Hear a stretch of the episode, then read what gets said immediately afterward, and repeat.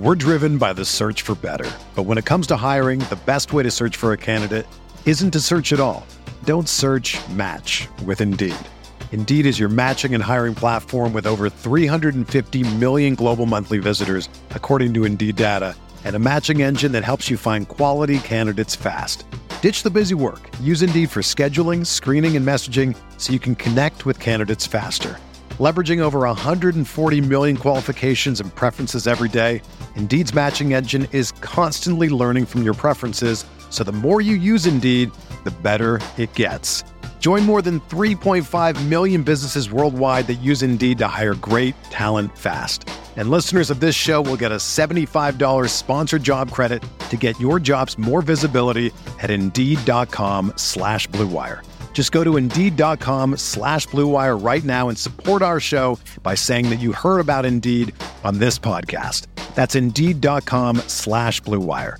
Terms and conditions apply. Need to hire? You need Indeed.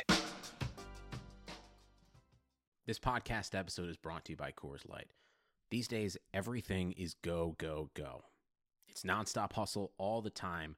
Work, friends, family expect you to be on 24/7. Well, sometimes you just need to reach for a Coors Light because it's made to chill.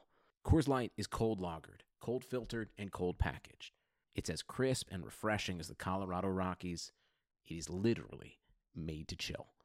Coors Light is the one I choose when I need to unwind. So when you want to hit reset, reach for the beer that's made to chill. Get Coors Light in the new look delivered straight to your door with Drizzly or Instacart. Celebrate responsibly. Coors Brewing Company, Golden, Colorado.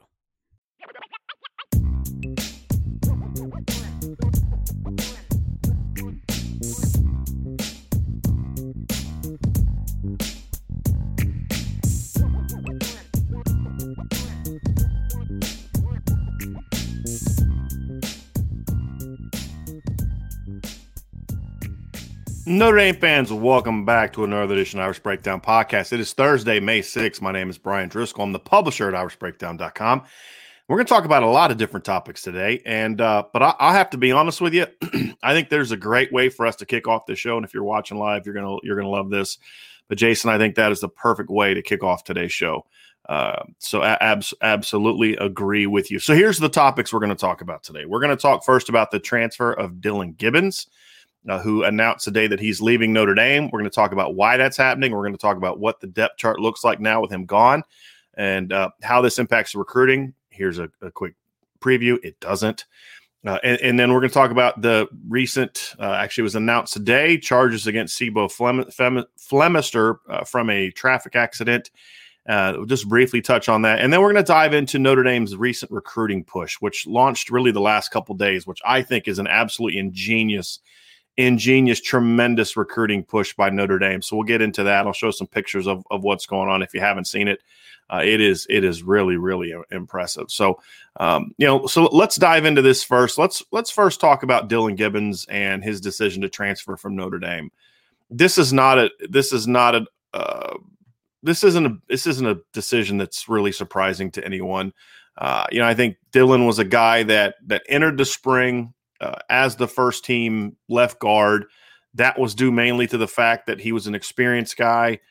He was a guy that, was someone that had started a game last year. He started against Syracuse, obviously, when there were injuries. He came off the bench last year against Florida State, and he did some good things. But the reality is there were a lot of younger players battling for that job, a lot of younger players that, for being honest, had more talent than he did. And his hold on the first team left guard job didn't last very long. In fact, it didn't even last past really 5 or 6 practices. It became clear that players like Andrew Kristofic and then obviously Rocco Spindler were going to beat him out. So it's not surprising that Dylan is in a situation that he decided he wants to leave.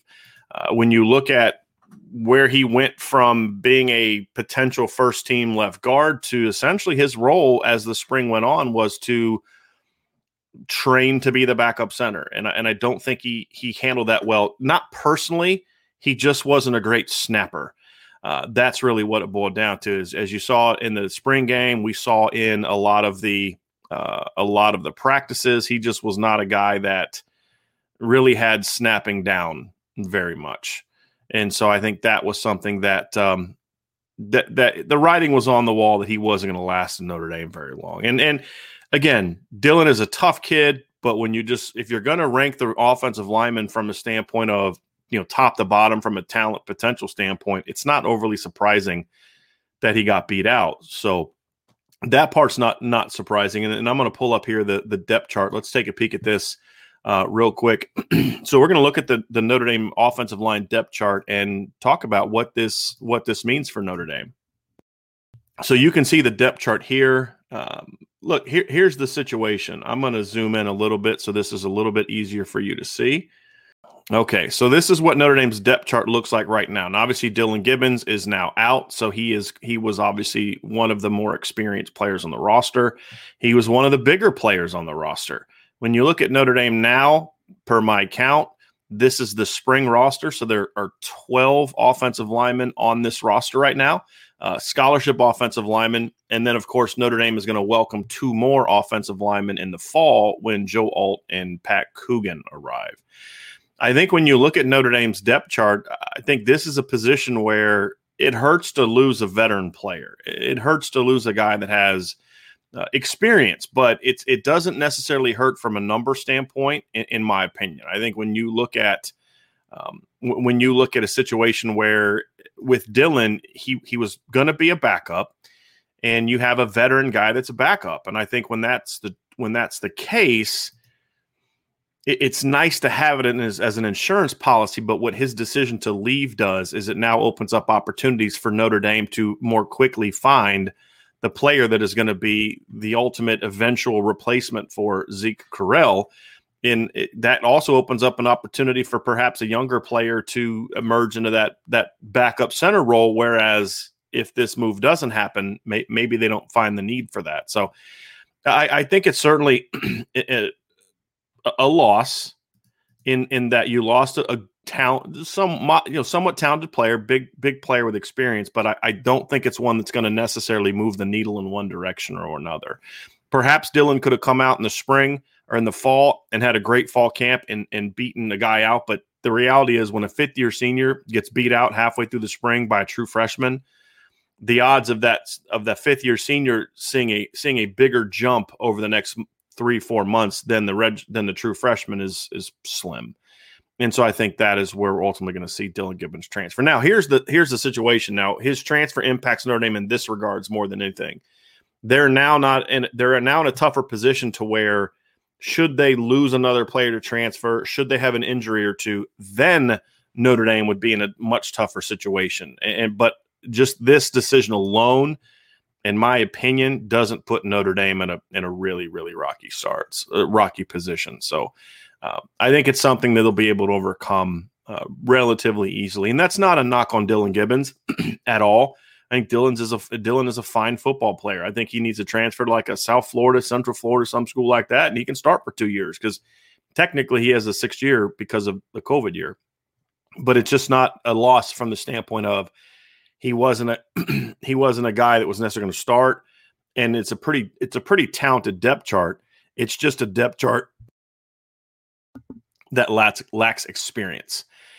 And now there's more reps to be had by Andrew Kristofic, by John Dirksen, by Rocco Spindler, obviously, by Quinn Carroll. There's more reps to be had there as Notre Dame looks to find who their guards are going to be for the season. So that's it on the Dylan Gibbons standpoint.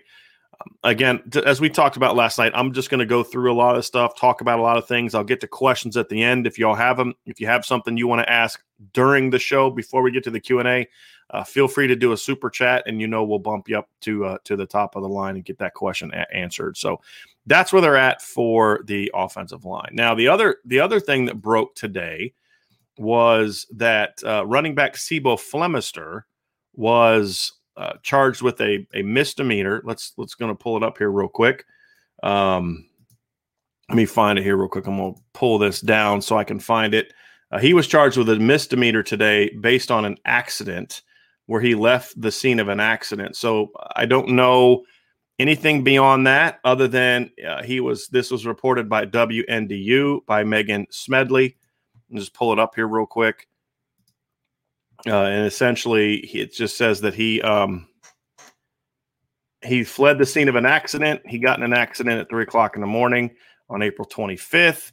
And when the cops got there, he was gone. So there's a potential that he's going to be charged. I would imagine there's going to be some sort of internal, as Brian Kelly always handles these things, some sort of internal punishment for Sebo. I don't know if that's going to just be, running laps. I don't know if it's going to be a more strict punishment, community service, or something along the lines of where, suspended for games. I don't know the answer to that. This is still pretty early. As the article stated, Notre Dame has not commented, and this just came out really just this afternoon. So this is still a developing situation. Now let's get to what I wanted to really talk about, which is this massive recruiting push that Notre Dame has started. And I have to say, I have been super impressed by what Mike Elston has done as he's gone through, as he's taken over the recruiting coordinator job. We've seen an emphasis in recruiting areas change. We're seeing Notre Dame hit certain parts of the country a little harder. We're seeing, especially on defensive staff, that is really, really going to make a push to land a great class. We're seeing a lot more cooperation amongst coaches. We're seeing a lot more teamwork amongst coaches, a lot more everybody being on the same page, which was a problem before from people that I've talked to. So the pot of gold that we saw on St. Patrick's Day was a really good move. A lot of the Zoom things that they're doing are good. They're getting Brian Kelly more involved in recruiting, and I think Mike Elston is having a hand in that, a big hand in that. And one of the things that I was concerned about when this whole name, image, and likeness thing came up, one of my concerns was, how would Notre Dame handle this? Is Notre Dame going to sort of be we're not supporting this, we don't believe in this? Jack Swarbrick had said some things, but, how would Brian Kelly, how would the program handle it? Hey, we don't want to put anyone above the team. There's all types of ways that coaches can respond to this name, image, and likeness thing that could hurt the program. And there's ways that you can respond to it. They're going to help the program. And I've been really curious about what Notre Dame would do, because as I've written before in the past at IrishBreakdown.com, Notre Dame is in a unique position in which this name, image, and likeness thing is actually something that could help Notre Dame from a recruiting standpoint in regards to how it goes against those big schools that a lot of people, including myself, perceive to be, doing some underhanded things financially to get players to go to school there. And so Notre Dame has this unique brand, this powerful brand behind it, and are they going to use that to benefit their players? And what we're seeing is that Notre Dame is starting this new push that is going to do, it's really a two-pronged thing, three-pronged thing, really. Number one, it's a billboard push, a physical billboard push. It's a social media blitz that started today. And it's also the coaches, from my understanding, the Notre Dame coaches have been on the phone today calling high school coaches in all those areas, like all the top high school coaches in all those areas. And it's basically saying, hey, look, we're Notre Dame. We're our history, our tradition. You also know our present, two playoff appearances in the last 3 years. Look at all the kids that we just put in the NFL. It's Notre Dame building on the momentum. And that is so important. And I love this push. And so that's it. But now it helps in two areas. The first area is this is a great recruiting tool. Look, whatever your opinion of it is, whether you love it or you hate it, it's really not for us. It's for 16, 17, and 18-year-olds in these areas. And I've seen either billboards or heard about billboards in like Dallas, Tampa, Phoenix, LA, Detroit, Charlotte, New Jersey, all over Chicago, Detroit, Indianapolis. This is going all over the country that these physical billboards are being put up. And it's just such a great, great thing. And I'm gonna pull one of these up. This is one in St. Louis of Kyren Williams. Now, there were a couple in St. Louis. There was also one of Gabriel Rubio. You can see that here. This is a physical, literal billboard of Kyren Williams. And it's a pitch of, hey, I'm from St. Louis, and I chose Notre Dame, and here's why. And essentially, that's what the push that Notre Dame is. This one is in New Jersey. This is the Ademola twins. This is a picture that their father took and sent to me. I mean, how cool is that if you're sitting there, you know, you're driving around and that's your kid's thing? I saw a picture of as I say in the article, of Osita Ekwonu. I've seen pictures of this all over the country, which is just a really, really great push. I think this is so smart for Notre Dame because, number one, it's going to have a big impact in recruiting. You know, if there's top players in St. Louis and Dallas and all these areas that they're trying to recruit, these are hotbeds for football. Now, all of a sudden, they're going to be driving around and seeing these billboards for Notre Dame football. If you don't think it's going to matter, I'm telling you, it does. This kind of stuff matters. It's a great push. But here's the other part of where it's important. This is Notre Dame's kind of first salvo of saying, hey, this branding thing, we're on board and we're going to help our players. If this is something that's going to benefit our players and we're going to help the branding of our players. Now, they can't get paid off these billboards and there's no revenue being generated from these billboards. They're just advertisements essentially. But what this does is this is a great recruiting tool for the players or for the team because they're going to say, hey, look, we're Notre Dame. We're one of the biggest institutions, not just in America in sports, but in the world. I mean, you know about Notre Dame. You travel all over the country. People tell me that people know about Notre Dame. And now you're getting this kind of big push from Notre Dame. Hey, we're going to build you up. We're going to build your brand. And so not that you're not just, it's like a bunch of Notre Dame players fighting to get the car dealership in South Bend. You know, the Jeep Auto, you know, what's it, Gurley Leap Automotive, right? It's not like the whole Notre Dame team trying to see who gets the benefit from there. This is a push where, hey, we're going to go back to your hometown. And that is where a lot of these things could be attractive for these players. So I think this is just a brilliant, brilliant move by Notre Dame.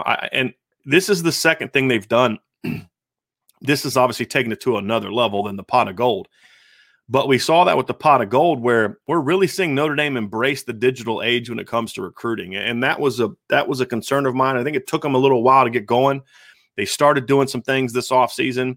I think that they've been gotten more and more creative with Elston in charge. I think they're even pushing it even more. I absolutely love what they're doing with this recruiting push. And I think this is going to pay off in a big way. And I really loved how they targeted certain big areas, but they didn't go, because here's the other concern of it, right? Is you do something like this, but you kind of do it like halfway. You know, you do like 5 to 10, and you kind of get it in areas where you already have success. But they're going all over. I mean, they're, like I said, Phoenix. They're going to Dallas. They're going to Tampa in Florida. I mean, this stuff matters. I'm telling you, I've recruited teenagers for a long time. This kind of stuff matters, and I think it's just a brilliant, brilliant move by Notre Dame. So I think it's going to help. I think it's going to be big for Notre Dame. So that's kind of what's going on right now with Notre Dame football. And we're going to find out, I think, pretty quickly how this push is going to help. And I think it all leads into, it's all building on top of each other towards these June visits. So now you got these boards up. I'm not sure how long they're going to be up, but you got these boards up in these big cities where these kids that Notre Dame are trying to get on campus are going to try to come from. So, you know, you're trying to get some of those kids from IMG. Guess what's close to IMG? Tampa's right around the street. There's a lot of big-time players in the Tampa area. You're trying to get more involved in Texas, so now you got this big billboard down there. You're trying to get Anthony Lucas down from Arizona. Well, guess what? Now you got this big, giant billboard down in Arizona. So I think these things are excellent. I think they're amazing. And I'll be honest with you, I've been a little surprised by the fan reaction by it. I have not seen a single negative comment about it. And normally when Notre Dame in the past has done these sort of outside-the-box things, people kind of get a little, hey, this isn't something that, they did in the past, whatever. But this to me is a great, great, great move for Notre Dame. And Jay says the billboards are genius. I agree. But it's not just the billboards, right? And that's the thing I like about it is it's the billboards plus it's a situation where it's the push where they're calling high school coaches. Hey, look, I'm so and so. I'm your regional coach. We're really trying to get in your area. It's a player driven push, meaning it's not Brian Kelly's face on there saying, "Hi, I'm Brian Kelly. I'm the head coach of Notre Dame. Come play for me." It's kids that are on these players' level. I mean, a kid from St. Louis is going to relate more to Kyren Williams and his story then they're going to relate to Brian Kelly. That's just Nathan. That's true of Lincoln Riley, Dabo Sweeney. That players are always going to relate better to people they're closer to their age than they are to to us as older people, at least myself as older people. I can't say that everybody's an older person. So I really like it. I think this is certainly a great push. And I think we're going to see a lot more of this kind of stuff. I think this is something that's going to be huge. Liam Gamey asked, any initial reaction from kids about the billboards? From what I've seen, the response on social media, it's been impressive. It's been impressive as far as like how it's going to move the needle with recruits in regards to, you know, is this going to be something that maybe moves Notre Dame up boards? That's going to take a little bit more time. This just got launched within the last couple of days, Liam. So in regards to the practical reaction, I think it's going to take a little bit of time. But the initial reaction to which was your question, it's been big. I know the Notre Dame players love it, and that's the other thing is, you know, I think there's a. We're driven by the search for better, but when it comes to hiring, the best way to search for a candidate isn't to search at all. Don't search, match with Indeed. Indeed is your matching and hiring platform with over 350 million global monthly visitors, according to Indeed data, and a matching engine that helps you find quality candidates fast. Ditch the busy work. Use Indeed for scheduling, screening, and messaging so you can connect with candidates faster. Leveraging over 140 million qualifications and preferences every day, Indeed's matching engine is constantly learning from your preferences, so the more you use Indeed, the better it gets. Join more than 3.5 million businesses worldwide that use Indeed to hire great talent fast. And listeners of this show will get a $75 sponsored job credit to get your jobs more visibility at Indeed.com/Blue Wire. Just go to Indeed.com/Blue Wire right now and support our show by saying that you heard about Indeed on this podcast. That's Indeed.com/Blue Wire. Terms and conditions apply. Need to hire? You need Indeed. You know, when I look at it, it's one of those things where Notre Dame making a push to brand players is something that is really going to resonate with a lot of young people, in my opinion. So I think this is a great move. And, you know, look, it's just another step in what has been a very, very strong offseason. So, Dynasty ISP, can we get a billboard in California, preferably near an In-N-Out? Well, if there's one in L.A., my understanding is that there was a billboard in L.A., and if it's in L.A., there's a chance it's by an In-N-Out, at least based on the areas in L.A. I've been to in the past. So, the economy is made up of real people doing real stuff, and it affects everything, which you obviously know since you're a real person doing real stuff. Marketplace is here to help you get smart about everything beyond the what of the day's business and economic news. We dig into the how and the why with the real people driving our economy. From big tech and interest rates to small businesses and what's happening at the Fed, Marketplace breaks it all down so you don't have to. Listen to Marketplace wherever you get your podcasts. So anyway, so that's where we're at today. So now at this point in time, you know, let's open it up to questions. If anybody has questions, we can talk a little football. If you guys want to talk more about the offensive line and just kind of where things stand, we can do that. Let's, you know, I think that would be something that would be wise to do. We can look at the depth chart and just where things stand. So fire away with your questions. I'll get to those here as we go through it. Otherwise, we'll be a little bit quicker today than we have been in the past, but I just wanted to kind of to discuss those things and share my initial thoughts on just where we're at right now. So Sean Terry asks, are O-line development and wide receiver use now the two areas in which we most badly need change? You know, Sean, I don't want to – I would say O-line development. I think if you're referring to the Dylan Gibbons situation, this is just part of life. I mean, especially when you have a fifth-year senior who's entering in arguably his last year of college football, maybe he gets a six somewhere. This kid wants to play, and he got beat out by better players, you know. And I don't know if it would have been any different if Harry Heastand was here. I think the only thing that would have been different if Harry Heastand was here, I think we should all be able to agree that Coach Heastand is a guy that was an excellent developer of players. I still think Dylan Gibbons gets beat out. I think the question would have been, would he have gotten beat out by a true freshman, or would he have gotten beat out by an Andrew Kristofic or Quinn Carroll or somebody along those lines? I think that would have been a more fair question about development. But, you know, I think development is something that I'm going to hold off on until we get to the fall. I mean, look, I didn't like what Coach Quinn did in 18 and 19. Very critical of him. I thought he did a, you know, him and Chris Watt combined to do a great job in 2020. I thought Notre Dame did a very good job this past season. And, you know, now let's give him a chance to see what he's going to do in 2021. And if the offensive line struggles, then you can say, yeah, where were you developing Kristofic and Lugg and you know, players like that? That could be a problem. So, but right now, I want to give him the benefit of the doubt because he is on the right trajectory in that they just came off a season in which they had one of the two or three best offensive lines in the entire country.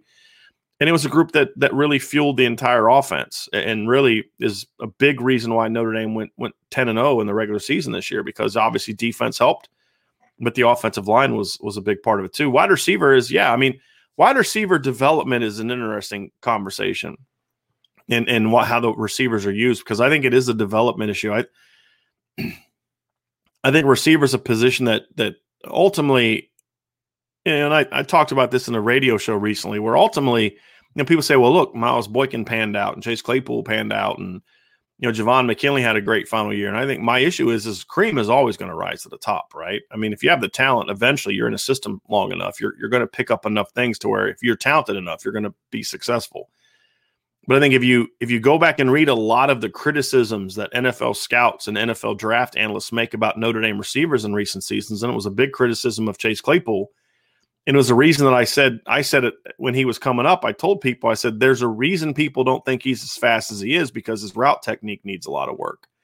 Well, the Steelers worked a lot on that. You saw the video of Chase this summer where he came back to Notre Dame and made a comment. He's like, you know, if I could run routes like this, you know, in college, I would have been, you know, something like he would have been really good. And thinking, well, yeah, that's kind of a problem that in 4 years you didn't learn that, but you can learn it one mini camp or one training camp with the Steelers. That's a problem. That's a problem with your coaching, and that's a problem with your development. And it's a problem that we've seen, especially in recent seasons. And when people talk about, you know, who are the young receivers that have really stepped up and emerged, none of them are from this recent surge in this particular position coach. So I think that's certainly problematic. But I'm hoping that the changes that Tommy Rees is going to be making schematically will help somewhat negate some of that. And I'm hoping that Coach Alexander gets it in gear, because, you know, I liked the hire when they made it.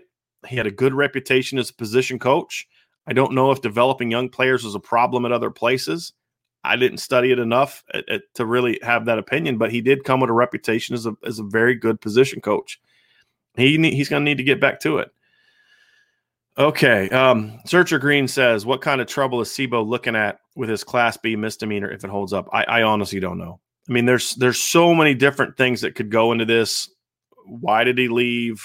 What caused the accident that we don't know answers to? I don't want to speculate on. It's not fair to him to do that. But, you know, we just have to learn a lot more about this. And in regards to your question, and you've followed up later in regards to what it means for Notre Dame, I think it just depends on the severity of it and some of the other factors that are going to go into it that are going to determine whether this is something that's kind of a, you know, hey, you're picking up trash in the locker room for the next month, or you're suspended for a period of time. I mean, those are the ranges of what it could be. But, you know, it's not a good look for Sebo. It's you never want to put yourself in that situation, especially when you're battling for playing time and you've got a couple really talented freshmen coming in. So it's not a good situation for him. Jason says, hit the like button for the YouTube algorithms. Yes, please hit the like button. If you're in the show now and you're watching, please hit the like button. It takes like 2 seconds. Hit the like button, and it helps us grow our channel. Okay, Connor Patton asks, now that we're in a transfer era, should Notre Dame recruit some guys who are okay with supporting roles? I think they've always done that. And I think that's why we've seen Notre Dame have less transfers, because they have recruited so many developmental players. You know, look, the expectation for a Jordan Johnson or a CJ Williams or Tobias Merriweather or Michael Floyd, or, you know, go down the list of highly ranked players that Notre Dame has recruited, more often than not, their expectation of playing time early on is going to be different than, you know, a three-star player that's kind of excited where Notre Dame was his biggest offer. And, you know, he understands he's going to need some time. And I don't think that's necessarily going to change in the transfer era. I think Notre Dame has always done a good job of it. Well, not always, more so in recent seasons, we've seen Notre Dame do a very good job of balancing out the classes, with the exceptions of the 2020 class, which completely struck out at linebacker and safety. Outside of that, in recent years, we've seen them, hit the numbers at all positions, but also not just hit the numbers with a lot of highly ranked guys perception wise, but guys that they say, hey, look, you're a guy that's going to come in. We're going to build you up. We're going to get you where you need to get to. And those players have had enough patience to be effective. But I also think that at a lot of positions, Notre Dame has not been afraid to play freshmen. We've seen them play freshman running backs at times, not a ton, but at times. We had Michael Mayer play this shit last year. He was more of an anomaly at tight end. We've seen Robert Hainsey started as a true freshman offensive lineman. Blake Fisher is going to start as a true freshman offensive lineman. Myron Tagovailoa, Kurt Heiness, Jason Adamiola are all guys that are currently on the roster now that off the top of my head played as freshmen, not just a snap here and there, but were key parts of the rotation. So Shane Simon and Bo Bauer were very important special teams players as freshmen. TaRiq Bracy played as a freshman. Kyle Hamilton played as a freshman. So the freshman issue that I've been so upset with has been more of a specific position problem. And it's really about two positions. It's quarterback number one, which I'm not as upset by. That's more of a redshirt freshman problem, but more so the receiver problem. And the fact that we've consistently seen, especially under this current coaching staff, this has been a problem. Because again, people point to TJ Jones and they'll point to Kevin Stefferson. And I say, well, there's a long list of players that have signed with Notre Dame, and you can only point to two that played as freshmen. And there's been some years that Notre Dame's had some pretty mediocre receiving corps after their top guys. So it's not a good argument, first of all. And it's always a bad argument when you have to find an anomaly or an exception to a rule and then try to make that the rule. That's a very poor way of arguing, number one. And number two, the person who was responsible for coaching those two players that did play as freshmen are not here. So it really has no basis. It's a different offensive coordinator. It's a different wide receivers coach. So it's a really irrelevant argument if we're being honest about it. So I do think that position specifically needs to be improved. But overall, Connor, I don't think Notre Dame has a big problem of playing freshmen.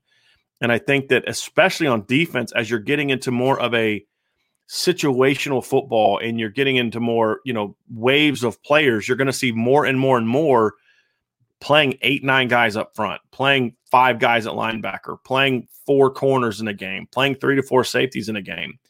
I think you're going to see a lot of that. Offensively, I think is where they're going to need some work on that. John A1 says, let's see here. John A1 says, I understand where Gibbons is coming from. He thought he'd be the guy this year, and he just wants to play. Tough loss for Notre Dame, seeing he's on one of the few guys with some experience. Good luck to him. John, that's where I'm at. I have no ill will towards Dylan Gibbons. I get it. He wants to play, and more power to him. I completely understand. I also understand, and I also appreciate where Notre Dame has come from. So let me tell you something. Notre Dame coaches are just like anybody else. If they want to manipulate the roster, they can manipulate the roster. And here's what I mean by that. You can give Dylan Gibbons first-team reps and then rotate Rocco Spindler in there, or you can move Rocco Spindler to right guard. There's things you can do to make Dylan Gibbons happy because you want him to come back next year and you want that depth. Notre Dame could have easily done that. Teams do that all the time in the spring. Hey, we know if we play this freshman, this young player over this guy, he's going to leave. Well, if we wait till August, he's not going to leave in August, most likely. Notre Dame could have played that game, but they didn't. They chose to be honest about it. They chose to say, hey, look, Rocco Beach out. We're going to put Rocco there. And now Dylan gets a chance to go play somewhere else. And he is the 9th player to leave since the season ended. And some of them are situations like this where it's like, look, you're a victim of circumstance in that you happen to be in a position that's very talented and very deep. Kendall Abdur-Rahman was in a similar situation. Ovie Oghoufo was in a similar situation. He was going to have to battle to keep that number 2 job, and that's a good thing. It's okay to lose players sometimes if it's a situation where they just got beat out by other people and they want to go play. No, I think, but not every situation is that way. John Smith asks, what happened to Hunter Spears? I still have not been told a thing. I have tried to do some digging on this, and nobody's telling me anything. All I know is he didn't practice this spring. He was with the team. He was at practice. I've seen videos of him standing near Jarrett Patterson in the workout clothes, but he didn't practice this spring. So I honestly have no idea. Mike Padone says, I hope Notre Dame is paying Elston well. Can't afford to lose him. Mike, I'll tell you this right now. You know how many times Mike Elston has gotten role changes or title changes, or every time something like that happens, there's a pay raise that comes with it, which is why you give him the new title. So believe me, Notre Dame has given Mike Elston a lot of pay raises. And to your point, if they go out and land the kind of recruiting class that I think they can, another one should be coming. So Thomas Walsh asked this, is Chris Watt no longer on the staff? If not, where did he go? He is not. He actually left a month or two ago. He is now the full-time offensive line coach at Tulane, working under their first-year offensive coordinator, Chip Long. So there's a couple names you should recognize, but he's now a full-time coach. He is their main offensive line coach at Tulane, and it is a big loss. A lot of people were upset about that. Upset from the standpoint of losing him. Everybody understood why he left, and they were happy for him. It's just it's a tough loss because Chris Watt was a very important part of what they did. And if you don't think that he had a big role, and I know Thomas, you do that, then you're mistaken here. John A1 says, in the transfer portal era, how does the coaching staff keep the team together? Now guys who aren't starting are going to be recruited by other schools while on your team. Well, number one, John, it's hard for teams to recruit. They're going to be more picky and choosy about who they're recruiting because you're still not allowed to recruit players until they enter the portal. And so you have to be careful of it. You can't just do a full-out recruiting, but you can do it. But it's more targeted, this guy, that guy. But how you keep guys on your team is you build relationships with them. You build trust in them. You create a situation in which they know that they're going to get their opportunity. And then if that time doesn't come, when they transfer, they're going to transfer at the right time. What you want to do if you're Notre Dame is you want to say, hey, make sure guys are on track to graduate early. Make sure they're on track to graduate 3 to 3.5 years.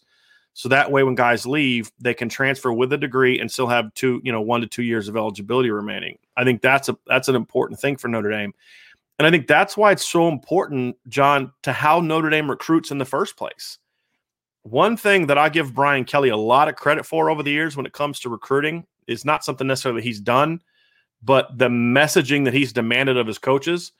I have been told many, many times from Notre Dame coaches that one thing that Brian Kelly has always done is he says, hey, we're selling Notre Dame first. We're going to sell our program. We're going to sell our coaches. We're going to sell our schemes and all those kind of things. And this has been especially true in the last 4 or 5 years, that you're going to sell Notre Dame first. And when you sell Notre Dame first, then these kids are coming to Notre Dame because they understand there's more to it. The 4 for $40, all that stuff matters. I'll give you an example, and I won't say a player's name, but there was a player that we had a breakout spring that there was a lot of rumblings he was going to transfer. My understanding, talking to sources close situations, he thought about transferring. But after a conversation with his mother, and it came down to, hey, number one, you're going to stay and compete, and he wanted to compete. But number two, you're close to getting your degree. You're going to stay and get your degree, and you're going to stay and you're going to battle. And he was on board with it. He went out and battled and had a great spring. So you have those things more frequently in Notre Dame when you're selling the institution just as effectively, if not more effectively, than you're selling your coaches, which is why you don't see Notre Dame have a lot of losses of players after position coaches or coordinators leave, because, again, you're selling something bigger than just that. So that's a big part of it, John. And I think the final piece is be accountable to your team, build relationships with genuine relationships with your players. I think that if they trust you, then they're more likely to stay and see it through. If they don't feel you have their back as the head coach or a coordinator or position coach, then they're going to be more likely to leave. And some of the guys we've seen leave are guys that felt like their coach did not have their back. True or not, whatever, it was the perception. And I think that is something that that has really kept Notre Dame's transfers down. And again, yes, they have 9 transfers right now on the front since the offseason, 10 if you count Jameer Smith, who left the team during the season, but then announced he was transferring after the season. But you look at those guys, they're going to Power Five schools for the most part. Jafar Armstrong went to Illinois. Colin Grunhardt went to Kansas. Ovie Oghoufo went to Texas. Isaiah Rutherford went to Arizona. Jack Lamb went to Colorado. And then I would imagine Jordan Johnson's going to go to a Power Five school as well. So, these are desired kids. It's just a lot of them. Jafar Armstrong, buried on the depth chart. Kendall Abdur-Rahman, buried on the depth chart. Micah Jones, buried on the depth chart. Colin Grunhardt, his situation a little different. Jack Lamb, buried on the depth chart. Isaiah Rutherford, buried on the depth chart. So, those are transfers you're okay. You don't ever want to lose kids, but those are transfers you can live with because, look, the kid battled. He got beat out, and there's a better opportunity for somewhere. And stayed through the season, battled it out, competed, and then he made the move at the right time, which was in the offseason.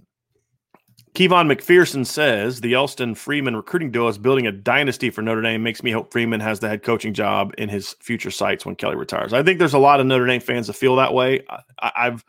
I'm intrigued by the option, but again, I need to see him coach at Notre Dame first. He's done a really good job on the recruiting trail. The people I've talked to on the team, the players really, really like him and respect him, as they did Clark Lee, as they did Mike Elko, but really, really connect and bond with him, which is important. I've heard a lot more. I'll say this, and it's hard to really know this because Mike Elko's situation was in such a weird time, but I've heard a lot more conversations. I've heard a lot more tidbits from people that I talk to as sources that talk about how Marcus Freeman does a lot more talking to the players about non-football stuff than they're used to from a coordinator, in that it's like, hey, how you doing? Checking in on you, getting to know kids. And that's so important.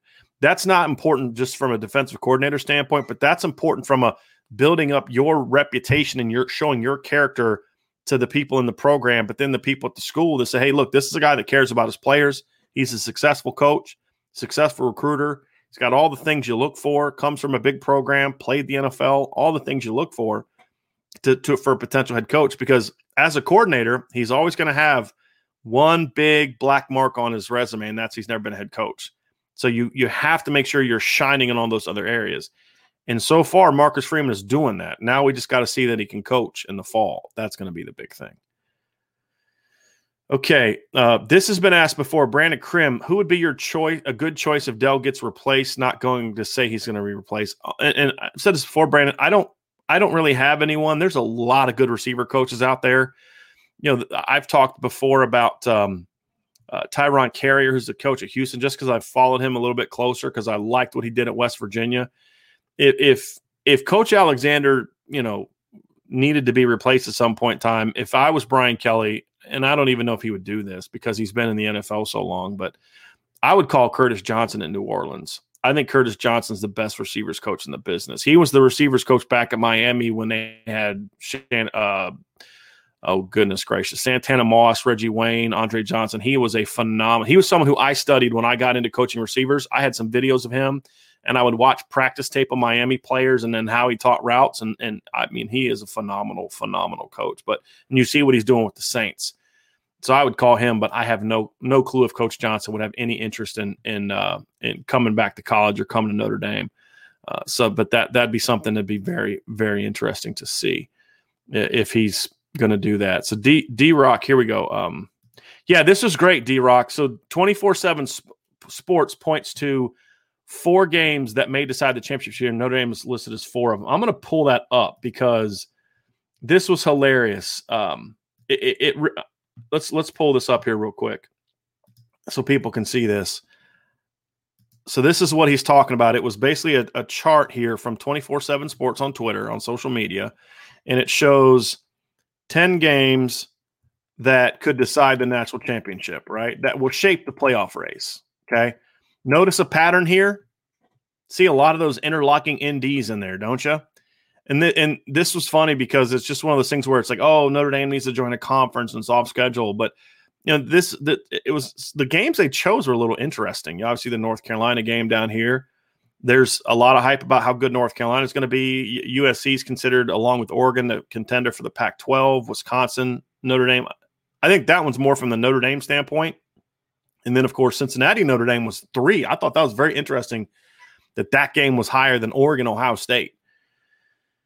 But to me, when you look at it, you say you know, that's a situation where Cincinnati has to run the table, and a win over Notre Dame gives Cincinnati a great opportunity to have that resume builder to go out there and earn a playoff bid. So I thought that was very interesting to see that one on there, but I, yeah, there's some good games. And if I'm looking at this correctly, 3 of those 4 games are at home for Notre Dame. Cincinnati's at home, USC's at home, and North Carolina's at home. And then the Wisconsin game's in Chicago.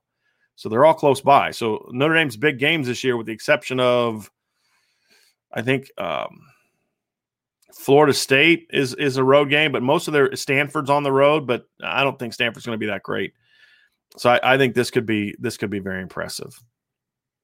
The home schedule this year. Dynasty ISP asks, can you compare the 2018 secondary to this coming season secondary? 2018, we only had Love, and this season we only have Kyle Hamilton. In 2018, Notre Dame didn't only have Love. Notre Dame had 4 NFL players in the secondary. That was one of the best secondaries in the country. I've said this to people in the past, and I don't know if you've heard it or not, but I have some friends in the coaching business, and I have some people connected to coaches in the ACC. And the word in the ACC, this was leading up to the game and after the game, the word that I heard from coaches is that Clemson was telling their friends in the coaching business that they were more worried about Notre Dame than they were Alabama because of how good Notre Dame's defense was that year and because of how good the secondary and the defensive line especially were that year. And if you look up to the point when Julian Love got hurt, Notre Dame was locking them down. Well, then when he goes down, they started picking on Dante Vaughn, and they had some success. But Alohi Gilman got drafted. He's in the NFL. Troy Pride got drafted. He's in the NFL. Troy Pride in the final 7 or 8 games of the year had better numbers than Julian Love. He allowed fewer completions, fewer yards per completion, and a lower completions percentage. So I would strongly disagree that in 2018 they only had Julian Love. This year it's more of a case that they only have Kyle Hamilton, but that's because there's a lot of unproven players outside of that. Clarence Lewis is still just a sophomore. TaRiq Bracy has to learn to be more consistent, get his confidence back. Houston Griffith has to prove he can be a ready-to-made player. I loved what I saw from Cam Hart in the Blue Gold game, but he's got to prove it in the fall. So there's certainly a lot of question marks. And thank you for hitting the like button, by the way. That's a very important part of this. But I think there's a lot of question marks about this secondary, and it's still my biggest concern about this defense heading into the season. I'll say this, though. I'm more confident today than I was when the spring started because, one, I thought Houston Griffith had a good spring. I thought he was good in the Blue Gold game, even though he wasn't tested a whole lot, played solid football. He was in position a lot. He was where he needed to be a lot, was taking away routes. I thought Justin Walters capped off a good spring with a great performance as far as providing depth. I thought KJ Wallace had a good spring, and he had a real good, real solid Blue Gold game. He provides depth. So I feel better about it. And we, again, they didn't have Kyle Hamilton out there, and I thought Cam Hart played really well. And I was told about halfway through spring, kind of end of spring, people were saying, Cam's really coming along. He's playing a lot more confidence. The light has kind of gone on. And then I thought he played very, very well in the Blue Gold game. So, that was very impressive. And then Searcher Green follows up. Our young secondary may surprise people this year. They need it to. They need it to. It's got the potential to do it, but they just have to finish. Okay, let's see. I got some more questions here. All right, Tommy Leonard, recruiting question hypothetical. How do recruiting rules apply when a coach has a nephew or son who's highly rated? Example of Elston had a 5-star DN son that all the big programs want. I honestly, Tommy, have no idea how that works. None. I mean, I would imagine you can't make the kids start paying rent, right? So I honestly don't have a clue how that goes. And I do know, I do believe it's different for a child than it is a relative. I think when it comes to a relative, you have to be more careful. But when it's your child, I honestly don't have a clue. Audrey Masuga says, what percent does the blame lie on these transfers? Are the kids not being coached well enough? Are the kids not working hard enough, et cetera? So number one, I want to dispel with this whole kids aren't working hard enough thing. And I'm not saying you're saying that. You're asking a genuine question, and it's a good question, Audrey. But there's a lot of talk about how, well, so-and-so didn't work hard enough. That's why it didn't pan out. And look, you have no clue. People, you generally speaking, have no clue if a kid's working hard enough. I think a lot of these situations, Audrey, it's different. It's different for every kid. You know, Notre Dame's had 10 kids transfer, 9 left after the season, 1 left during the season, and every situation was different. Colin Grunhardt's situation was completely different than Dylan Gibbons' situation. Jordan Johnson's situation was completely different than Kendall Abdur-Rahman's situation, and on and on and on. And every situation's different, and I don't think every situation deserves blame. In the instance with Dylan Gibbons, I don't blame anybody. I think this is a normal, natural part of a football program. You have a good player, and Dylan Gibbons is a good player, who gets beat out by an even more talented, younger player. That's just part of the deal. And when you're a coaching staff and you're looking at building your offensive line from scratch, which is what Notre Dame is doing this spring, and you say, hey, look, yes, Dylan's got more experience, but we're trying to take the long game view of this. Dylan's maybe better today, but will he be better by September 5th? Will he be better by October 2nd? Will he be better by, November 20th? Will he be better by the time we get to the playoff? And you say, I don't think that he will. So let's give this young kid a chance to develop, because the young kid's far more talented. That is a good situation. That means you recruited well, you recruited a talented player, and he beat out a player that doesn't have his talent level. I don't think there's any blame for that. I've discussed about the blame with Jordan Johnson. There's blame to go all around to everybody. I thought the coaches deserved more of it. I don't blame anybody for what happened with Kendall Abdur-Rahman. Kendall got in a bad situation in that he was a converted quarterback that got moved around a lot because of injuries and COVID. Because of COVID, Notre Dame's running back depth chart got wiped out in fall camp. There's one guy left, from what I'm told. And so they had to move Osita to running back for a while. Osita Ikwonu, they had to move Kendall Abdur-Rahman. And he was a kid that couldn't afford to move around.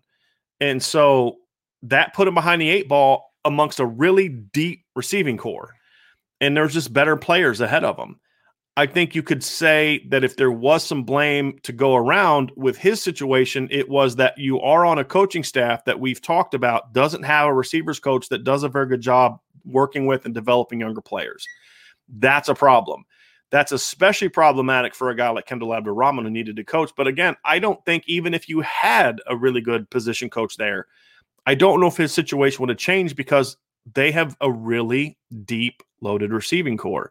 I think Jack Lamb's situation was one. I'm not going to get into it, but there was some blame that went around in how he was treated that didn't work out. That's not necessarily the case with Ovie Oghoufo. So every situation's different, and every transfer is not a negative thing for the program. Every transfer is not a this is bad and this coach needs to get blamed or that player did something wrong. Sometimes it's just, hey, he got beat out by a better player. He wants to still go play. Everybody's happy. And P-Dub says healthy attrition. And honestly, I think that's a lot what it was. So that's a really good question, Audrey.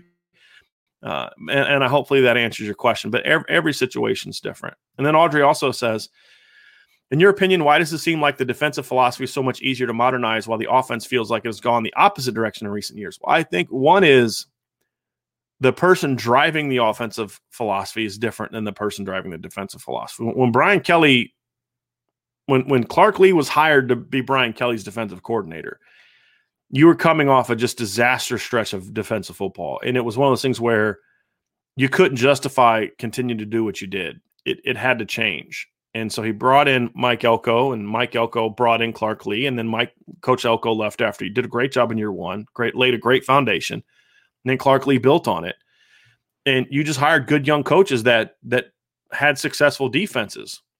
And now you've hired another one. And Brian Kelly's kind of let those guys say, hey, look, I'm hiring you to do the job. Go do the job. Here's the expectation. Here's the standard. Now go get it done. On offense, he's tried to be more involved than he should, in my opinion. And on offense, he's dictated sort of, hey, this is how we want to play. We get really good linemen. He says it all the time. We get really good linemen, we get really good tight ends. We need to be able to run the ball.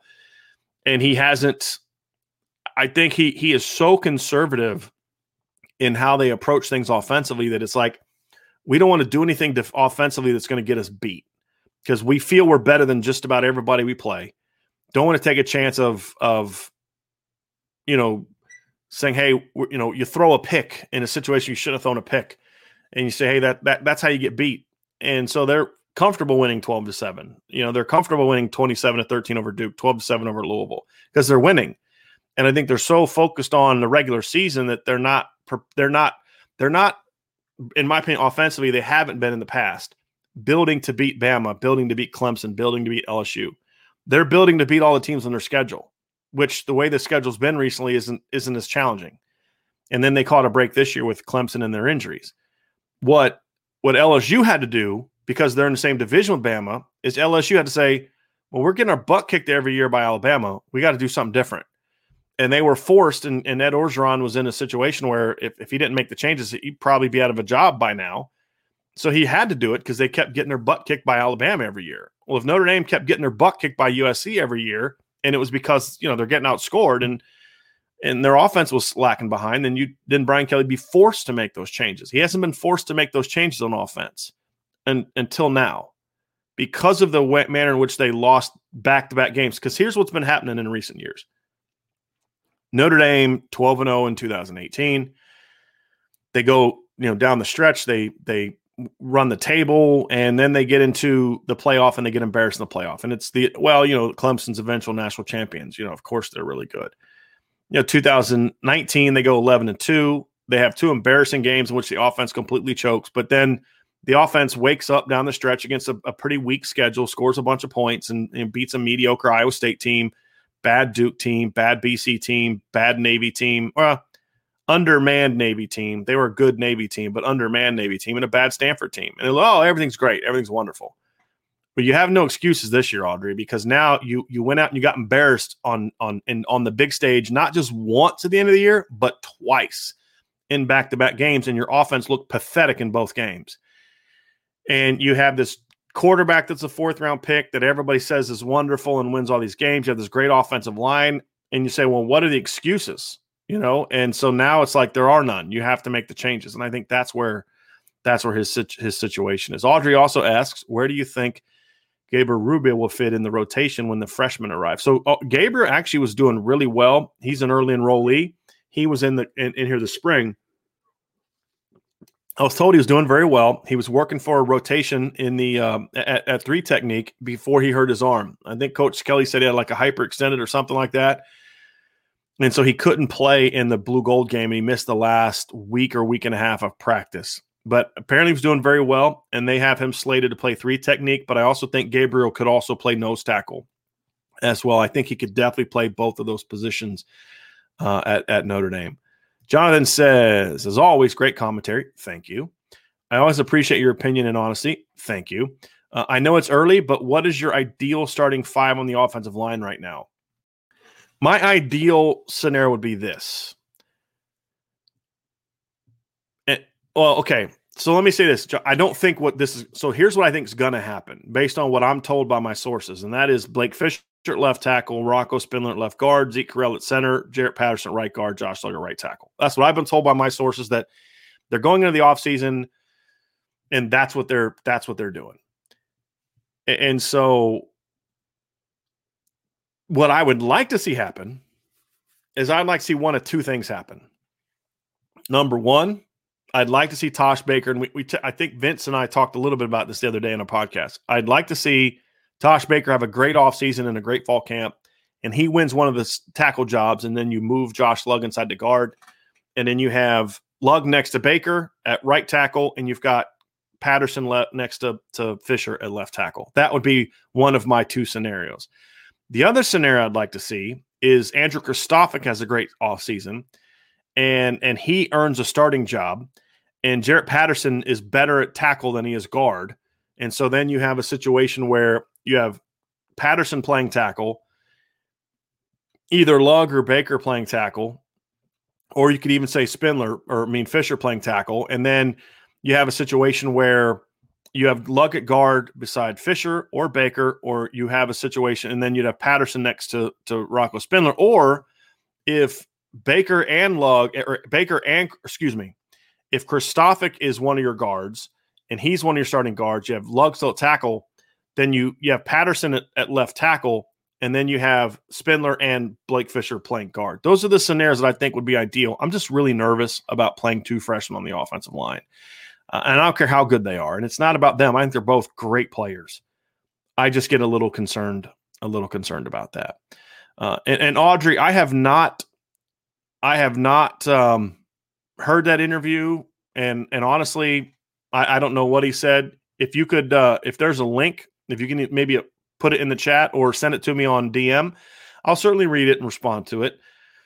But if you also want to give us the gist of it, you know, feel free to kind of share what was said, what was the gist of it, and if it was in somebody else's podcast, I didn't hear it, and I'm not going to hear it because I don't listen to anybody else's podcast. I got enough of my own stuff to worry about. But if you could share kind of what he said, I'd certainly appreciate that, and I can respond to that as best I can. John follows up, building off of what you said in relation to the haters saying we need to join a conference. Do you think Notre Dame will eventually be forced into a conference? I really hope not, but what do you think? I think eventually they'll join a conference. I think eventually it's going to be the financial impact or the financial benefits of joining a conference are going to be too great. I think at some point in time, money is going to dictate Notre Dame joining a conference. Maybe it's a situation where they lose their TV deal and nobody else will sign them, and they don't feel they can start their own network. It could be something like that. It could be a situation in which the money being given to these teams and these leagues is so great that they can't justify not getting a piece of it. I think eventually one of those two things is going to happen to where it makes too much sense not to be in a conference. Or, and this is be the worst case scenario, the NCAA disbands, which isn't the worst case scenario. I'd have no problem with that. But the NCAA disbands and they do this super conference nonsense that they're talking about. And basically they say, Notre Dame, if you want to be a part of it, you have to join a conference. And then Notre Dame would have to either join it or go play with the group of 5 teams, which I think we all know what Notre Dame would do there. Okay, Octavio Roche. Hoping that Roca or Roche. Roca. Let's go Roca. Hopefully I get that right. Octavio, if I don't get it right, let me know. To go along with what you said earlier, I remember asking Mayer in a Q&A last year if Chip Long leaving Notre Dame gave him any second thoughts, and he said no because you commit to a school, not a coach. You're absolutely right, and you know who was part of selling him on that, Octavio? It was Chip Long. And the other thing about Chip is Chip did a good job of not, even though he was having his character attacked by people in the media and by people at Notre Dame, he didn't respond in kind. When players would reach out to him, when recruits would reach out to him, he'd say, hey, look, everything I said to you before is still true. Notre Dame's a great place, but you sell Notre Dame. And if you sell Notre Dame, then you're not going to have this turnover when a coach leaves, and you're not going to have kids are more likely to stick it out because you're selling. So that's a great point. That's a great specific real example of that situation. And we've seen this happen in the past. I mean, you know, Notre Dame lost some kids after 2016. They certainly did. Pete Werner was the guy they lost. They lost players from that class, but a lot of the kids stuck around. And they did so because it's like, well, yeah, it's struggling right now, but it's still Notre Dame. I want to go to Notre Dame. I want to play for Notre Dame. And we saw that when Mike Elko left. We saw that when Clark Lee left. You know, kids are committing to Notre Dame for the right reasons, and that is something that Brian Kelly deserves a lot of credit for, because he does demand on the recruiting trail that, yes, you can sell yourself and your scheme and that relationship. That's all important. Trust me. I'm not saying they don't do that. What I am saying, however, is that you have to sell the program first, and that's important. Maddie K says, with Gibbons transferring, does this mean Spindler gets a start at one of the guard positions? Also, if Notre Dame goes undefeated this year, which will not be easy, how close of a gap has Notre Dame made to the top 4? Okay, two parts of that. So the first part, Maddie, I don't think Gibbons transferring ensures that Dylan Gibbons is going to start, because Dylan Gibbons wasn't playing guard anymore. If you go back and look at the last at least 5 or 6 spring practices, I don't know if I ever saw Dylan Gibbons at guard. I only saw him at center. He was working at center. I think Spindler is in a battle right now with Andrew Kristofic. That's the battle that's been raging. So early in the spring, they were cross-training Andrew Kristofic at center. Well, then they finally moved him to guard and let him stay at guard, which is what was needed, and they moved Dylan Gibbons because he wasn't going to be in the mix to start anymore. And so now Rocco goes into the offseason in pole position at left guard, but he's going to have to hold off Andrew Kristofic, and I don't think that's going to be easy. And I personally would love to see both of them play. I would have no problem if Notre Dame did at left guard what they did in 2021, what they did at right tackle in 2017. I think there'd be some merit to that, mainly because also Andrew Kristofic needs to get a chance to play. Rocco needs to get a chance to play because you got to build depth. You've got one of your starting guards is likely coming off of a if Jarrett Patterson stays a guard, is coming off a major foot injury. You're going to lose Josh Lugg after the year. You may lose Jarrett Patterson after the year. You need to play Andrew Kristofic, number one, so that he stays, but number two, and most importantly, because he needs the work. That's where Notre Dame has not done a good job in recent seasons because their offense, they don't blow people out. They don't get a lot of reps for their backup offensive linemen, and that's been problematic. All right. And then the last part.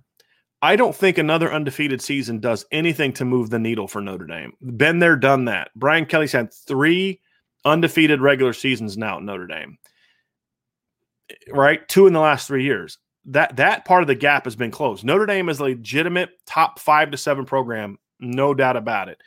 Now, maybe they're not top 5 every year, but when you look at the consistency that we've seen the last 4 years, to me, they're a top five, in my opinion, they're a top 5 program. I think you could argue maybe they're 6 or 7, but for me, they're top 5 from just over the course of the period of time. Yes, LSU has a title, but LSU's had more down years. I'm talking about consistency. I think they're top 5, but I don't think the gap closes at all, Natty, because we've seen that. And to go undefeated this year, they're not beating any of the teams that are above them. They're beating all the teams that are behind them. The only way Notre Dame is going to close the gap on those programs is to beat those programs. And they took a step last year by beating Clemson. And I don't care who was out for Clemson. That was still a big win for Notre Dame. That was still a program-defining win for Notre Dame. But it got negated not by the fact that Trevor Lawrence didn't play or Tyler Davis didn't play or James Skalski didn't play, but by the fact that you had to play them again with those guys and they spanked you. That's what hurt Notre Dame. And that's what, to me, erased all the positive vibes from that November 7th game. They got to win those games. And honestly, even a close loss would somewhat do it with an Alabama or a Clemson. But at some point in time, they've got to start winning those games. And they have to especially start winning those games on the biggest stage of them all, which is the college football playoff or a major bowl game. If they could, if Notre Dame and Alabama don't make the playoff this year and they play in the Orange Bowl or Sugar Bowl or something and Notre Dame beats them, that's huge. It doesn't have to be the playoff, but it has to be, you have to beat one of those 3 teams, in my opinion. And those are the only 3 teams that I would say definitively are ahead of Notre Dame from a program standpoint on a consistent basis. I think you could argue Georgia because Georgia's beaten Notre Dame twice, but Notre Dame has more playoff appearances. So that's why I say at least top 5. Beyond that, I mean, I think now you're saying, maybe Oklahoma, but Oklahoma's kind of in the same boat Notre Dame is in a lot of ways. So I'd say top 5. You could argue top 5 to 7, and I wouldn't push back too much. But they're still within striking distance, but they got to win some of those games. Connor Patton, I'm looking forward to seeing Spindler. He looks like a tough kid. He's a very tough kid, and he's a wrestler. I think that's something that helps him too. He was a high school wrestler. I think helps him with footwork and leverage and hand, bingo in his hands, all those kind of things certainly helps him. And, of course, his dad played in the NFL, so he's going to have that good schooling as well. All right, Notre Dame 2164. It's a good question. Why do you think a lot of quarterbacks in Brian Kelly's system regress the longer they are in it? Because I think the longer they're in it, the more is put on their shoulders. And if you look at up until this past season, really, every great season that Notre Dame has had was with a first-year starter quarterback. Look at 2012, Everett Golson. 2015, Malik Zaire, and then Deshaun Kaiser, both first-year starting quarterbacks. 2017, Brandon Wimbush, first-year starting quarterback. The next year, Ian Book takes over early, first-year starting quarterback. And Notre Dame offensively has not been the same since his first year. His numbers have not been the same since his first year. And they're really big, big drop-offs. And I'm going to kind of show you an example here of what I'm talking about. So Ian Book, as a redshirt sophomore, in 2018 completed 68.2% of his passes, averaged 8.4 yards per attempt, and had a 153 quarterback rating.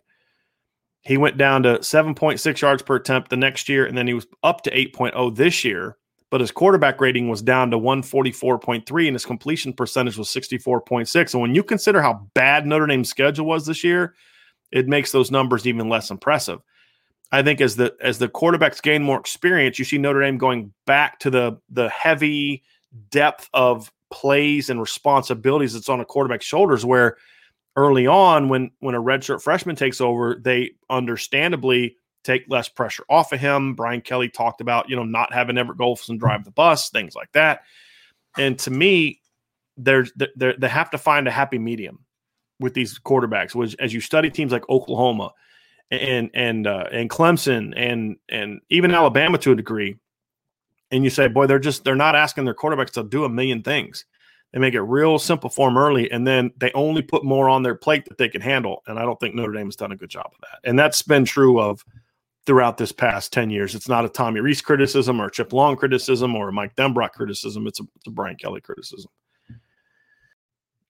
John Rich says, Dylan Gibbons is leaving with a Notre Dame degree in hand. There may be others who have as well. That supports your position that the value proposition recruits is a degree first. Absolutely. And look, Jack Lamb, still on campus in Notre Dame, even though he's transferring. Micah Jones, still on campus in Notre Dame. He was actually around the team a lot this spring, from my understanding. So there's definitely Jordan Jenmark Heath waited till he got his degree. DJ Morgan transferred, waited till he got his degree. There's a lot of, I think Jameer Smith is also graduating in May, and he'll transfer to App State. So to your point, John, there's a lot of these kids that transfer. Jordan Johnson is one, and Kendall Abdur-Rahman are rarities at Notre Dame in that they don't have their degree. And if you look at the players that are transferring, so Jafar Armstrong, I believe, will have a degree. Micah Jones will have a degree. Colin Grunhard has a degree. Dylan Gibbons will have a degree. I think Ovie Oghoufo will have a degree. I'm not 100% sure on that, but I think he will. He was in the same class as Jack Lamb. He was also an early enrollee with Micah Jones and Jack Lamb. They were all early enrollees. They all are graduating in May. Jack Lamb is going to leave with a degree. Isaiah Rutherford will not. The majority of the kids leaving Notre Dame as transfers have degrees, and that's what you want ultimately. And exactly right, John. It supports the idea that Notre Dame sells things differently, which is why they don't have as many kids transfer. Okay. Jason says Rocco and Fisher need to be locked in the weight room with Bayless and Quinn until the first game. Absolutely, absolutely right. Okay. Audrey says, so do you think that Coach Kelly should have more hands-off approach to the offense then? If so, then what job does the head coach provide other than a figurehead and facilitator? Okay. So yes, I do believe, and that is a very, very good question. Big Jim says those are excellent questions. This is a very good question. So here's some things that a head coach should do. Number one, I'm not against Brian Kelly being involved in the offense. I'm against Brian Kelly not being involved in the offense all the time if he's going to be involved in the offense. Okay, so here's what I mean by that.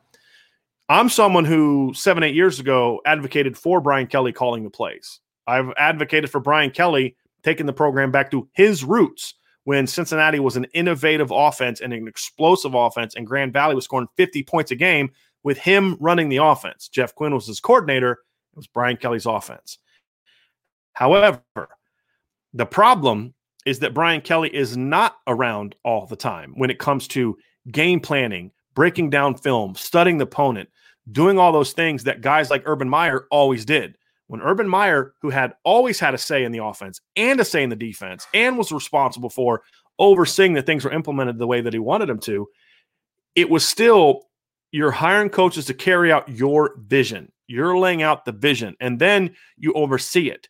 But if you're going to be criticizing, if you're going to be making suggestions to the quarterback or to the coordinators or whatever, or making calls, then I need to know that you're in the film room studying just as much as the coordinators are. And that's not happening. That's just a fact. That's not happening. Okay. And so that's why I don't think Brian Kelly should have his hands involved in the offense as much. Brian Kelly used to be very heavily involved in the defense as well. Do you remember how often he would go yell at Brian Van Gorder or talk to Brian Van Gorder or talk to Bob Diaco or get on Bob Diaco?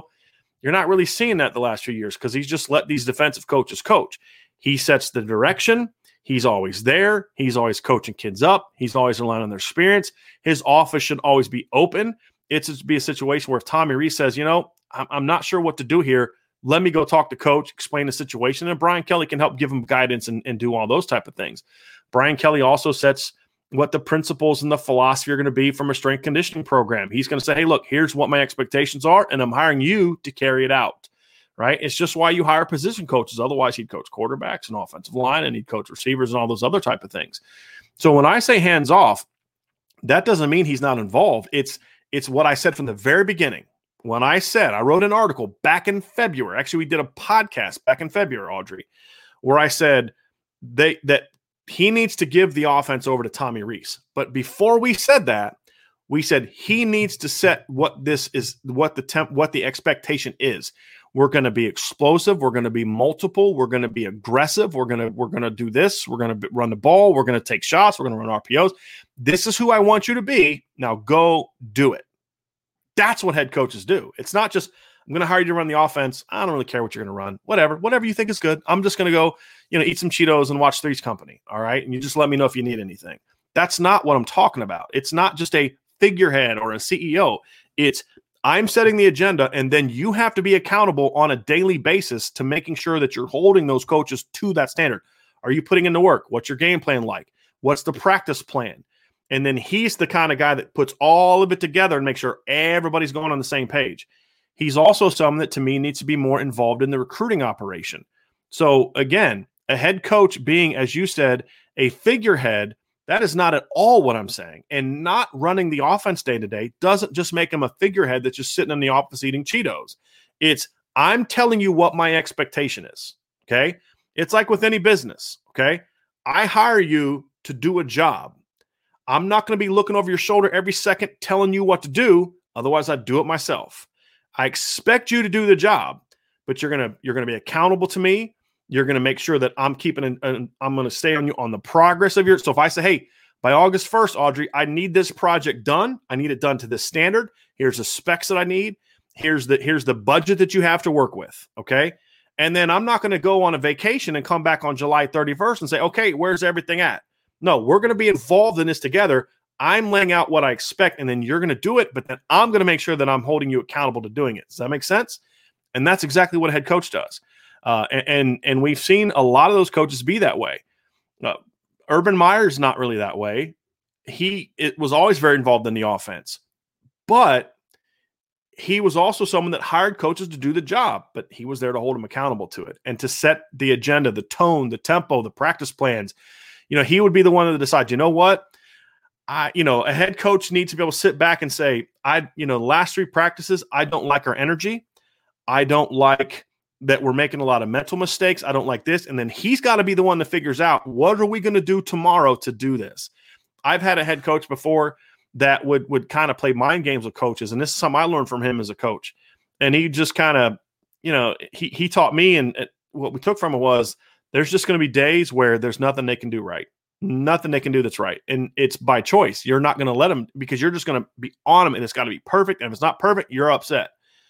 And then there's other days he said, hey, you know what, fellas, we rode them pretty hard the last 3 days. Today's an execution day. Today is praising them. We're going to be all over them, loving on them. Great job. Super excited. And when they do the things we've been asking them to do the last 3 days, we're going to love all over them for them. Those are the kind of things that the head coach sets that agenda, and he's the one that makes those type of bigger picture decisions. And he's not a figurehead when he's doing that. A facilitator, sure, depending on how you use that. But I hope that answers your question, Audrey. And if it doesn't, and you want to follow up, please ask it, because so far you've been on fire with some really, really good questions. D-Rock, just hit the like button. Did you go Irish fans? It takes 2 to 3 seconds. Hit it now. My man, I agree. All right, so Audrey said that Miles said Dell helped him develop as a receiver and a man, and said that he was one of the best receiver coaches he's ever had and doesn't get enough credit. Okay, what other receiver coaches has he had? He had Mike Denbrock for a year, right? I'm sorry, with all due respect, Mike Denbrock has a much longer track record of developing receivers than Dell Alexander does at Notre Dame. But what's he supposed to say? He's getting asked about it by Notre Dame. No, he's a terrible coach. I mean, come on, let's use some common sense here. You can say whatever you want to say, but the fact of the matter is, I've been doing this a long time. I'm watching what's going on at Notre Dame. I'm watching what's going on in other places. I watched how the Notre Dame players play the game.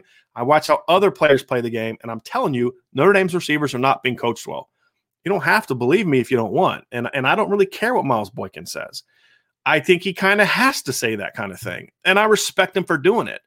Just like Jordan Johnson in his decision to transfer says, I thank Coach Kelly and thank everybody. Well, if everyone is so awesome and so wonderful, why are you leaving? He's doing the respectful thing and the right thing. But also, how does he know any different? I mean, come on. He had that's all he knows. So I don't put a lot into that, but I do appreciate you sharing. Okay. So, okay, but then you had Claypool talking about learning three moves off the line, in which, look, Miles is a very smart, respectful young man, and I'm sure that him and Coach Alexander had a great relationship, and I've never banged on Coach Alexander for, you know, not being a good guy. I've said quite the opposite. So I can understand why players would respect him, but what I'm telling you is consistently, year after year, we're not seeing the talent being developed the way that it needs to be.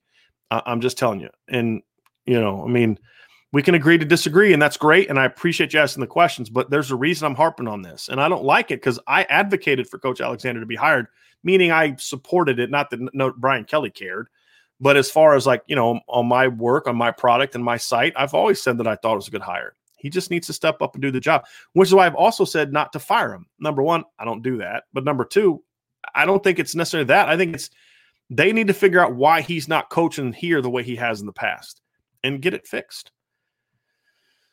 Okay, Jacob Dunn. Were the O-line struggles in the spring game due to a drop-off in talent among this group? I don't think it's so much a drop-off in talent as it's a drop-off in experience. And also, spring game, and Vince talked about this, you didn't have your projected starting five together. They were kind of split on two different teams, and your best offensive lineman didn't play. So that's why I'm just not overly concerned about what happened in the spring game. If we're hearing these same concerns halfway through fall practice, then I'll be more concerned. But look, it's a bunch of young players that have never played before or played very little, playing beside people that they've played very little with. Andrew Kristofic, for example. Okay, he's a junior, right? He played tackle at Notre Dame. He's learning a new position.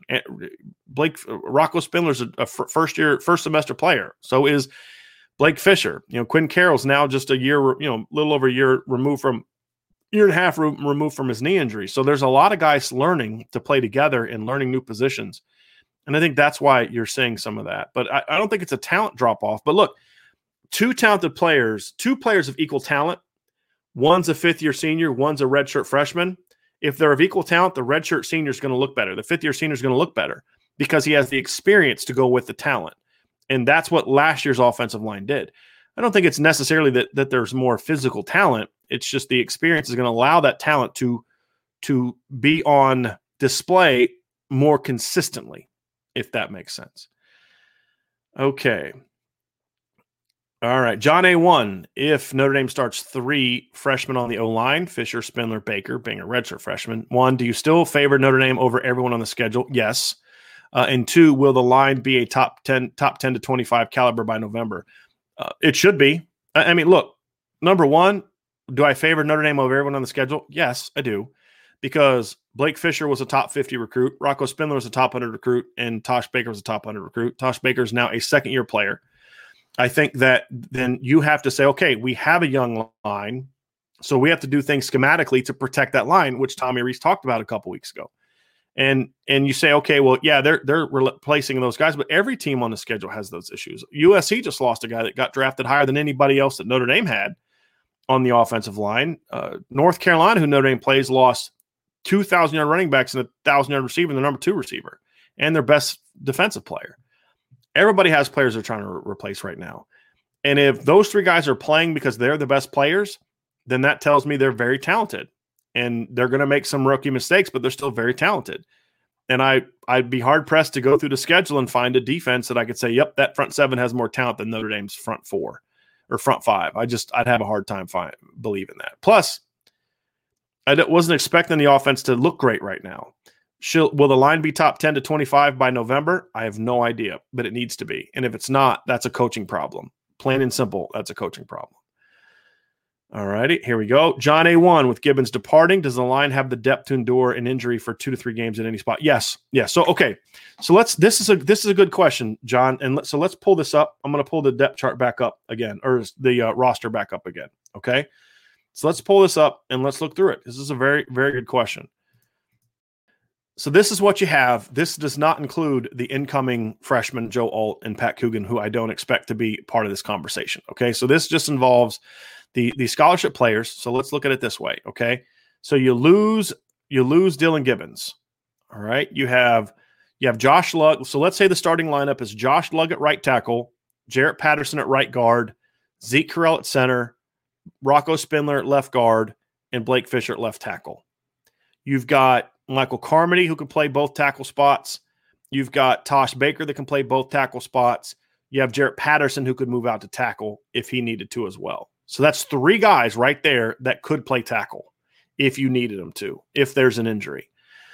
If you lose a guy to guard, it's even easier because let's just say Rocco sprains an ankle in week 2 and he's going to be down a couple weeks. You have Andrew Kristofic. You have Quinn Carroll. Both can do that. You could have a situation where they could move Josh Lugg inside the guard and put Tosh at right tackle if it was going to be a longer-term injury. I don't think you would do that for 2 or 3 games, which is what your question asked about, John. But let's just say hypothetically that Rocco goes down for a long-term injury and your next best guy is clearly Tosh Baker. You could then move, either Blake Fisher or Josh Lugg inside the guard and just rework your line that way. So I think Notre Dame has talent, but it's not just about numbers, John. It's one thing to have – I didn't even mention John Dirksen, who's another guy that could find himself playing. Josh Lugg was a top 150 recruit. Jarrett Patterson's Notre Dame's best lineman. Zeke Correll was a top recruit. Andrew Kristofic was a top recruit. Quinn Carroll was a top recruit. Tosh Baker was a top recruit. Michael Carmody was a top recruit. Caleb Johnson was a 4-star player. So it's not just numbers, but it's quality numbers. Now it's just up to the Notre Dame coaches to build those guys up and coach them up and get them ready to play. But I definitely think the depth is good, and that's why I say the depth is fine now. What they can't afford is like another transfer of someone that maybe like I don't even want to get an example because someone's going to run to another YouTube channel and say that we're saying so-and-so is going to transfer. But if another guy that is in the 2 deep transfers and then they have an injury that's long-term, then you could get into a tricky spot. But they'd have to have a lot go wrong for them to get in a situation where depth becomes really problematic, in my opinion. Jacob Dunn says, a 2022 offensive line of Fisher, Patterson, Correll, Spindler, and Baker could be scary good. I agree with that. Searcher Green says, I'm having a hard time seeing people think Tosh is ready after the Blue Gold game. 2 things about that. I'm not, and I don't think anyone else is saying he's ready right now, but I think there are things you could see from that game that you say there's talent there to work with. But number one, number two, it's a spring game. It's his first spring. That's the first spring he's been a part of. I don't care that he struggled. I care that he looks at the struggles and gets better. And I think there's some technical problems he needs to work on. He still needs to get a lot stronger. But I'm not saying that I think he's ready right now. I don't think Blake Fisher's ready right now. If Blake Fisher had to go play a game on Saturday against a real opponent, I'd be a little concerned. It's about getting him ready to play by September 5th. And I think there's certainly some things with Tosh Baker that you can work on and improve on to get him ready by that time. There's talent there, and that's what you see. I never expected them to be ready to go right now. Sean Terry follows up with his earlier question. When I asked about O-line development, what I meant was that Gibbons leaving now is potentially a bigger problem because we lack the strength of depth that we might have had if Heastan were still here. I mean, you could maybe make a case that in 2021 Notre Dame or 2020 Notre Dame might have got like a 3rd or 4th lineman. I mean, I think Notre Dame might have Pete Skoronski if Harry Heastan was here. I think that's a legitimate thing. That's more of a recruiting thing than it is a development thing. And yeah, I don't think Jeff Quinn's done as good of a job coaching as Harry Heastan. So I think there's some merit to what you're saying there, Sean. I would say kind of what I said earlier is let's see how Coach Quinn does in the fall. Because I think to ask a line, a group of players to replace 5 starters and going against the defense that they're facing every day and that we saw in the Blue Gold game, expect them to look like world beaters by the 15th practice is an unfair expectation. If I wanted to say, I thought he was a bad hire and I didn't like the hire and I'm looking for a reason to kind of bang on him to support my previous notions of he's not a good coach, then I say, yeah, let's bang on him and say he is doing a bad job and all that. But I just think that'd be really unfair, because the expectations for where they should be after 15 practices is a unit that's got some talent but still struggling. I never expect them to look like world beaters by the end of the spring. And I think that's where I say, like, if we're going to be fair, let's see what this line looks like in September, because there's still over 25 practices left between now and then, plus a whole summer workout schedule. We're going to coach these kids up, and they're going to take the whoopings they took in the spring are going to then help them to carry that on and get better in the fall. So you could be right. I'm not necessarily saying that you're wrong, Sean. It's just, for me, if I'm going to be fair and objective, I have to give Coach Quinn an opportunity to take this young group into the fall and see what he can get out of them. If we get to the end of the year and they're still struggling, then yeah, so that's a problem. You didn't do enough to develop Quinn Carroll in the past. You didn't do enough to develop Andrew Kristofic or Zeke Correll in the past, and that's on you as a coach. But I want to give them a chance to develop those guys first before I bang on them for not developing them, because I did not expect them to be developed by the 15th practice of the spring. John A1, Tosh could be ready by fall. He's been in the spot for 15 practices, 2 months. He can get better. Not the most likely thing, but it could. I mean, I wouldn't say it's not most likely. Look, y'all, this is his first spring. Okay. He's still a freshman in college. He's in his second semester of college. He was about 265 pounds when he reported. He's going to be okay. I did not expect him to look like a world beater by the end of the spring. Let's see what he does in the fall. You would be surprised how many times young players go from their first spring and then they use that, go to the summer, go to the fall, and you see them make huge strides. I'm just telling you. Remember when DeShone Kizer was in his first spring and he played terrible in the blue gold game? And of all these Notre Dame fans saying this kid's no good, he can't play, he needs to transfer, he's worse than Montgomery Van Gorder. And then he had to take over in the third game of the year. He played really flipping good, right? So let's just pump the brakes on making too many sweeping conclusions about a kid in his first spring, especially when the expectation shouldn't have been high to begin with. For now, let's see where it is in the fall. If we get to the fall and he's still struggling, then we can have that conversation. Here we go. And then C asked kind of the same question. What would your ideal starting lineup be? In my opinion, Patterson has to be a tackle because it fits him best. I also don't get the hesitancy to put Blake at guard. I agree with your premise. I think Patterson would be better at tackle. I think the hesitancy to put Blake at guard is because how good he's looked at tackle. I mean, I think if anything, the way that Blake looked at tackle, and again, this is coming from someone who's always thought I could be an elite. I think he's a good tackle. I think he could be an elite guard. That's what I said about him. I was pleasantly surprised how good he looked at tackle. Athletically, change of direction, instincts, all that. If anything, I'd say put him at right tackle and let Jarrett play left tackle or vice versa, and then move Lugg to guard. I would do that right now before moving Blake to guard with just how good he looked. There's some other guys that have to kind of step up and really, really get to that point to say, yeah, you have to move him inside. I don't think any other tackles have played well enough to force that issue of moving him inside, and that's what it needs to be. Okay. Thank you for the compliments, D-Rock. We'll always continue to try to do that. Otherwise, you just have to look at this the whole time, and that could be very, very disconcerting for how long these videos go. Audrey says, what do you think is holding Coach Kelly back from either being more involved like Urban or taking a step back and allowing his coaches to do the job he hired him for? Again, I wouldn't necessarily say I want him to take a step back. I've never advocated for him taking a step back. I would just say allow your coaches to do the job. And then I've always advocated for he's the one that has to hold people accountable. You can't hold people accountable if you're taking a step back. Please understand what I'm saying. This is not a situation where you hand it over to the coaches and then you leave. You hand it over to the coaches and then you're there. You're watching this group. You're watching that group. You're saying like, man, our play at cornerback has not been good in the last 3 weeks. So let me go down there with Coach Mickens and work on him, and then work on him there. Those are the things that you need to see, and you need to have a coach that can do that. That is the big, big part of it. So I'm going to wrap up here because I got another interview I have to do at 2:30. And Audrey says, do you think Fisher could be a dominant? I think Blake Fisher could be a top 10 NFL draft pick at guard, but he was so good. He was so good at tackle this spring that I'm more reluctant to move him now than I would have before the spring. I think he was that good. Okay, last couple of questions. Apart from the changes that Rees seems to be making, what would be the first two or three things you would want to change to achieve greater success? I think recruiting. Continue to do what you're recruiting. Brian Kelly being more involved in recruiting. I think those are some things that I would like to see a lot more of, and we'll get into some of that stuff this offseason. Okay, Audrey says, say if we had a line like Patterson, Fisher, Correll, Spindler, Lugg, Baker, I'd be okay with that. Yes, they need an edit feature. All right, last couple questions. Sean, I've been loving your show. The analysis of Notre Dame football is much clearer and more in-depth than any other outlet I know of. I appreciate that very, very, very much. Robert says, Brian, which game on the schedule do you consider your trap game this year? Whew. boy, let me pull up the schedule again just so I can see the actual makeup of the schedule, because there's a couple games on there that I look at. So trap games for me are teams that you don't expect to lose. I think Purdue is a trap game for me, potentially.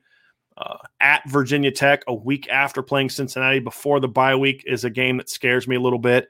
And then in November 13th at Virginia, that's a game that concerns me a little bit as well. If Notre Dame's worn out, tired, those are the three games that Notre Dame should win those games, but you know, that could be like that Purdue version of Ohio State in 2018 or Iowa in 2017 or Syracuse and Clemson, or you know, when Ole Miss did that to Alabama. Those are the games that they get to. Billy Johnson says, I think the O-line should be healthy. It should be strengthened by the middle of the year. I agree with you. Jonathan, thank you for the kind words. Octavio, if Freeman becomes a head coach, what's the earliest thing that could happen? I think after 2022. I think if BK says, you know what? I think BK, like any competitor, you just hit that point in your career, you're just like, I'm done. I can't put into it what I need to put into it, like Bob Stoops did, and you walk away. That's why I think a lot of coaching retires are just kind of sudden like that. And I think something like that could happen in the next couple of years. And Audrey says, smash the like button for the algorithm. Appreciate y'all very, very much. Everybody, thanks for the great show. This was a lot of fun. Listen to your guy, D-Rock. Hit like, subscribe, press the notification bell, and comment in the chats. Those are other things that help us out a lot. So everybody, thank you so much for being with me today. We'll be back tomorrow, Friday, 1 o'clock Eastern, Friday free-for-all. Vince will be there with me. We'll answer all your questions. We'll talk about whatever you guys want to talk about. You don't have to listen to me rant at the beginning like I did today. You just get to dive right into the questions that you want to talk about. So everybody have a phenomenal rest of your day, and I'll talk to you again very, very soon.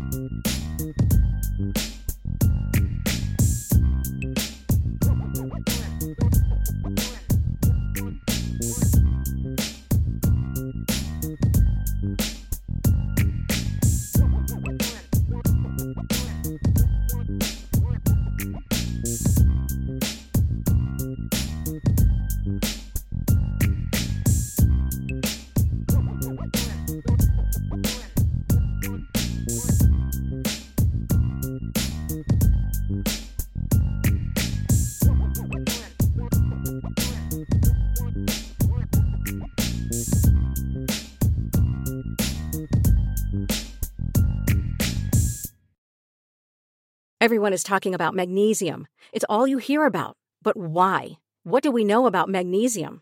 Well, magnesium is the number one mineral that 75% of Americans are deficient in.